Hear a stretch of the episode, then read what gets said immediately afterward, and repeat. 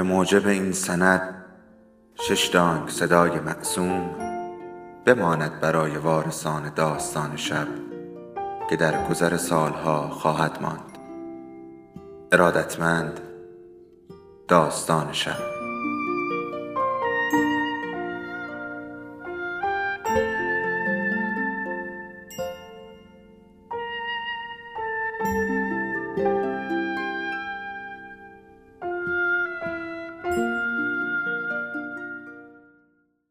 یکی بود یکی نبود.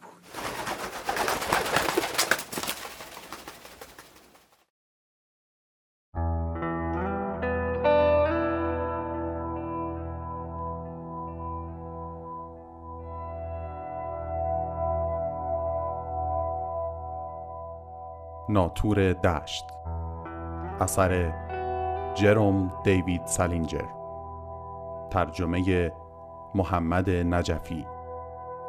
با صدای حمید رضا دانش.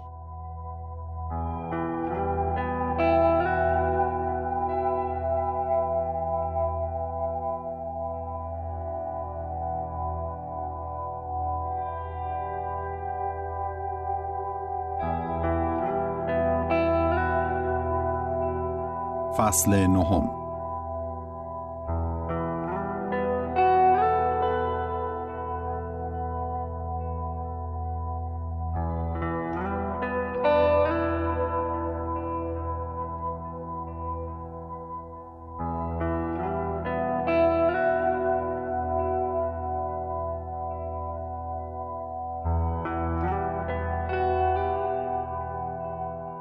اول کاری که بعد پیاده شدن تو ایستگاه پن کردم این بود که رفتم باجه تلفن عمومی. دلم می‌خواست به یکی تلفن کنم.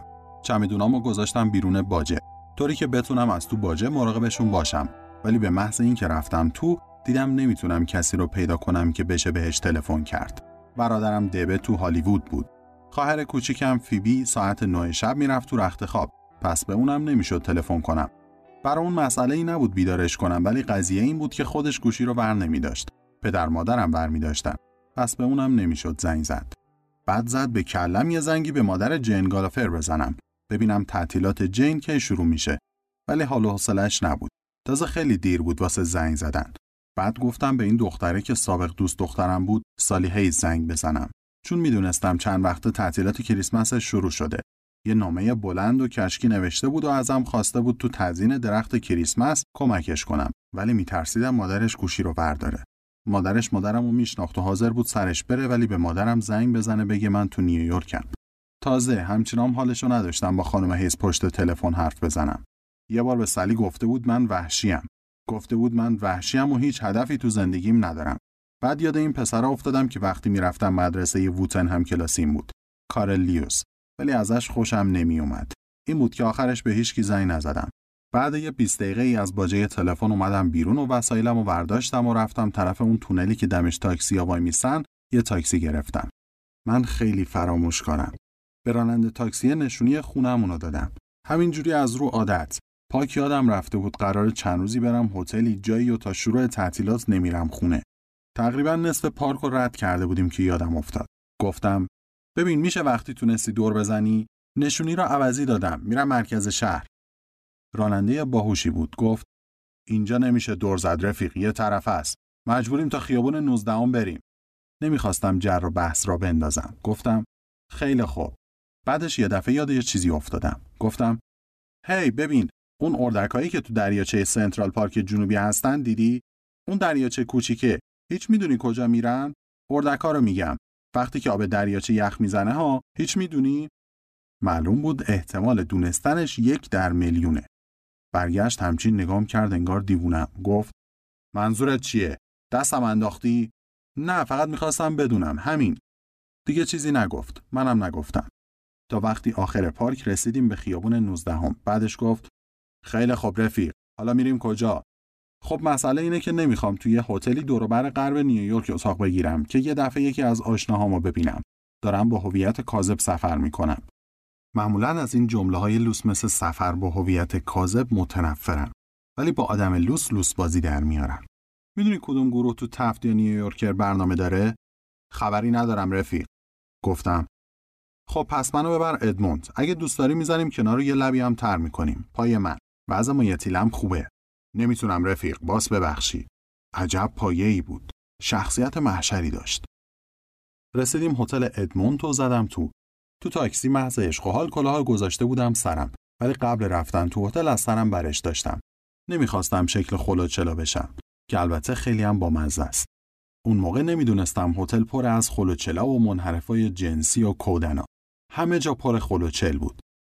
به همین اتاق کسافت رو دادن که بیرون پنجرش هیچی نمی‌شد دید غیر اون طرف هتل خیالی نبود. افسرده تر از اونی بودم که منظره بیرون واسم مهم باشه. مستخدمی که من برد اتاقم یه پیرمرد تقریبا 65 ساله بود. حتی از خود اتاقم بیشتر آدم افسرده می‌کرد. از اون کچلایی بود که موهاشونو شونه می‌کنن یه ور تا روی قسمت بیمو رو بگیره. حاضرم کچل باشم ولی همچی کاری نکنم. به هر حال چه کار قشنگی داشت این پیرمرد 65 ساله. هم کردن چمدون آدما و کج کردن گردن واسه یه چوق انعام. حد می‌زنم همچین آدم باهوشی هم نبود. ولی به هر حال خیلی وحشتناک بود. بعد اینکه رفت یه مدتی از پنجره بیرون رو تماشا کردم. بدون کندن لباس و اینا. کار دیگه ای که نداشتم. اگه می‌دیدی اونور هتل چه خبر شاخ در می آوردی حتی پرده هاشون هم نکشیده بودن. یه بابایی رو دیدم با موی جوگندمی که قیافه خیلی متشخصی داشت و فقط شورت پاش بود و یه کاری می‌کرد که اگه بگم باورت نمیشه. اول چمیدونش رو گذاشت رو تخت و بعد لباسای زنونه از توش در آورد و پوشید. لباسای زنونه واقعی. جوراب نایلون و کفش پاشنه بلند و سینه بند و از اون شکم بندایی که بندش از پایین آویزونه. بعد یه لباس مشکی زنونه بلند و چسبون پوشید.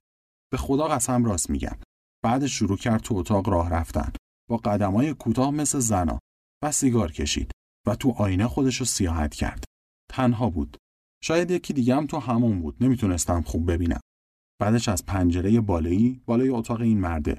اون زن و مرد رو دیدم که دهنشون رو پر آب می‌کردن و میپاشیدن به هم. شایدم آب شنگولی بود. نمی‌تونستم خوب ببینم چی چی تو لیواناشونه.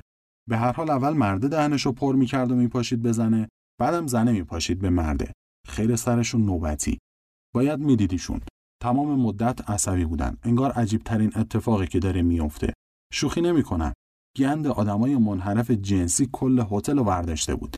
احتمالا من تنها حرومزاده معمولی اونجا بودم. تازه اینکه چیزی نیست. نزدیک بود تلگراف بزنم استرادلیتر با اولین قطار خودشو برسونه نیویورک. اگه میومد گل سرسبد هتل می‌شد. قضیه این بود که این کسافتکاری جون می‌داد واسه تماشا. صحنه جالبی بود. حتی اگه دلت می‌خواست اینجور نباشه. مثلا اون خانمه که آقاه آب میپاشید تو صورتش خیلی خوشگل بود. مشکل منه. من تو ذهنم شهوت پرست ترین آدمیم که تو عمرت دیدی. گاهی می‌تونم تصور کنم. اگه دست بده می‌تونم چون این کار لجنی بکنم. می‌فهمم می‌تونه چقدر حال بده. حتی اگه لجن باشه. وقتی که مستی و اینا آدم یه دختره رو بگیره آب بپاشه تو صورتش. ولی قضیه اینه که اصلا از فکرش هم بدم میاد. اگه بری تو بهرش می‌بینی خیلی کسافته منظورم اینه که اگه کسی از دختری خوشش نمیاد نباید منترش کنه. و اگه واقعا خوشش میاد باید از صورتش هم خوشش بیاد و روش کسافتکاری نکنه. خیلی بده که این لجنبازی ها گاهی خیلی هم حال میده. حتی دختران وقتی یکی می‌خواد خیلی لجن نباشه کمکش نمی‌کنن من از چند سال پیش یه دختری رو می‌شناسم که حتی از منم لجنتر بود. پسر اون واقعا لجن بود. یه مدت با هم خیلی کسافتکاری کردیم. من از سکس هیچی سر در نمیارم. به خدا قسم راست میگم. به کل از سکس سر در نمیارم. وقتی درگیرش میشی دیگه اصلا نمی‌فهمی کجای کاری. هی هم براش قاعده و قانون میتراشم و باز هی زیر پا میذارمشون. پارسال با خودم عهد کردم دور این دختر مخترا رو خیت بکشم.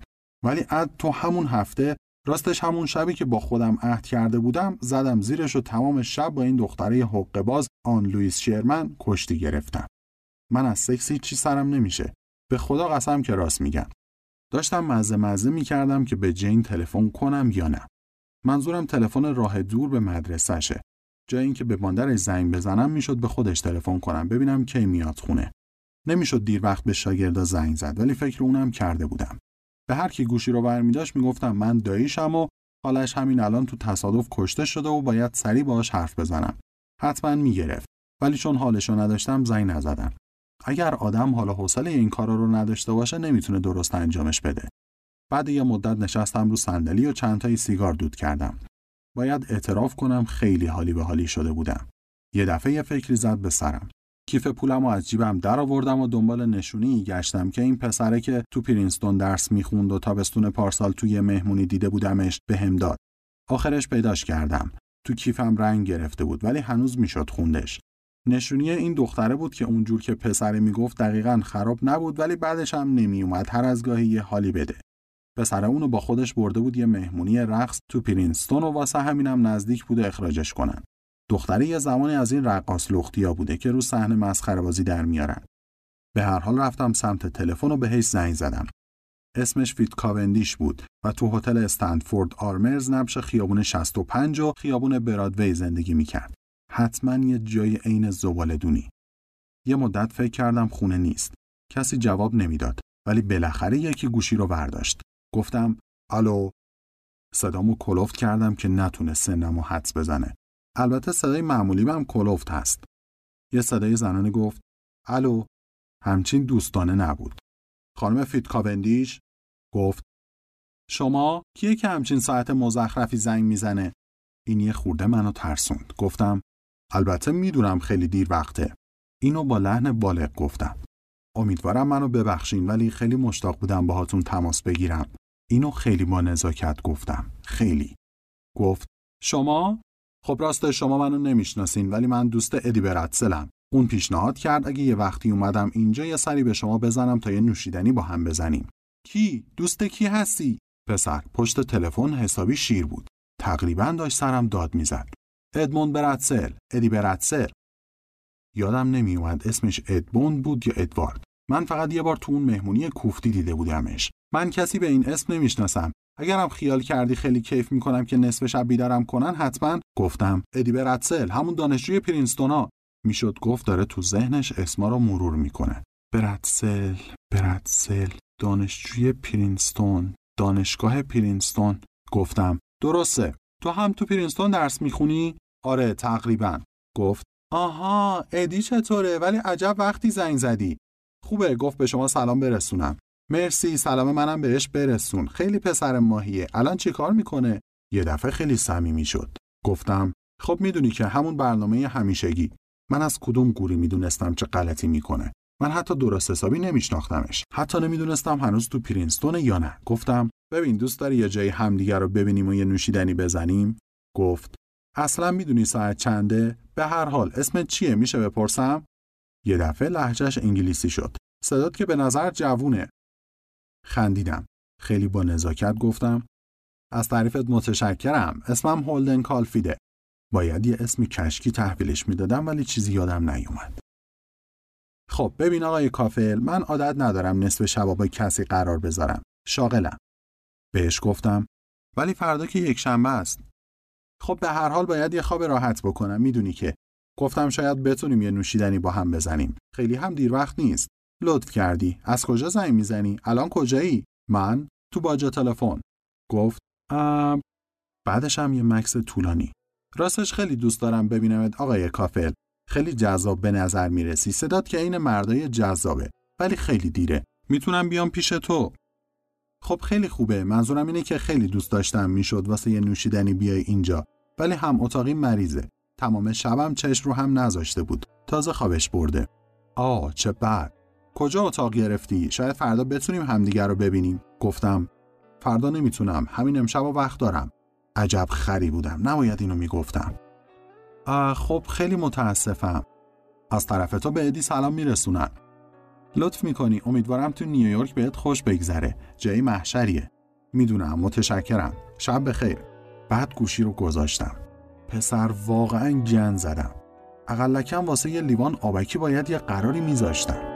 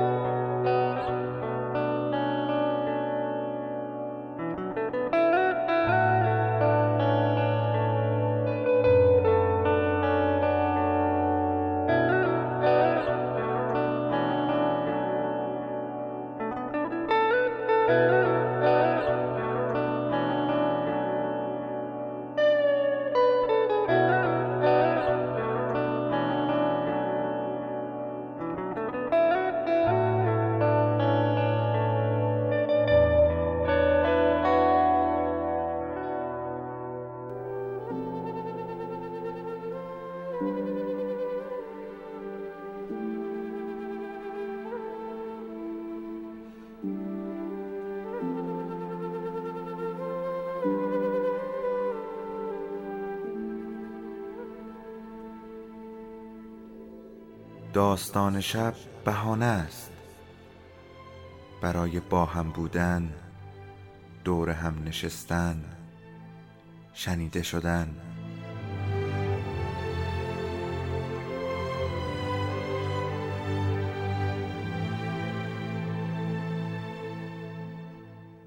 صدای افسانه ها رو میشنویم